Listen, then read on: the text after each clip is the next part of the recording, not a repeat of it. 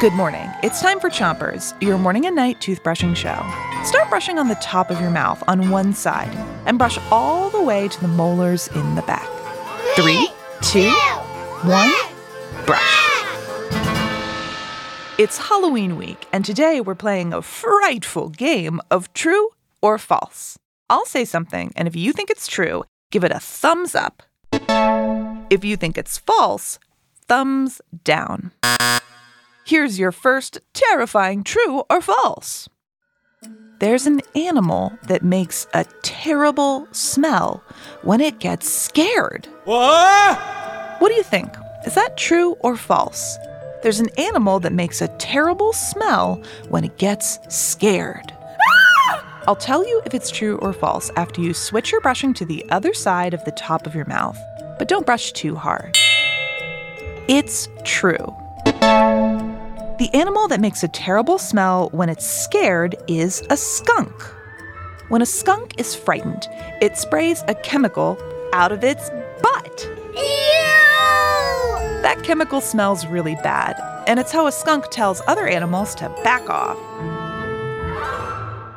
Switch your brushing to the bottom of your mouth. And brush your front teeth too. Here is your next scary query. People get goosebumps when a bird lands on the ground near them. So, what do you think? Do people get goosebumps when a bird lands on the ground near them? Ready for an answer? It's false. Unless you're scared of birds, I guess. Switch your brushing to the other side of the bottom of your mouth and keep on brushing.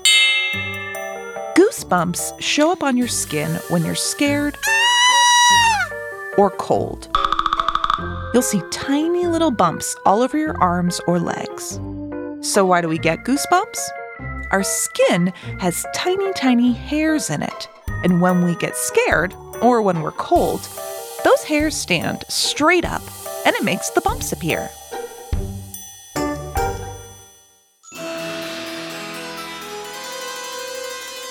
That's it for Chompers today. I hope you're not too scared to come back tonight for more True or False. Until then, three, two, one, spit! Chompers is a production of Gimlet Media.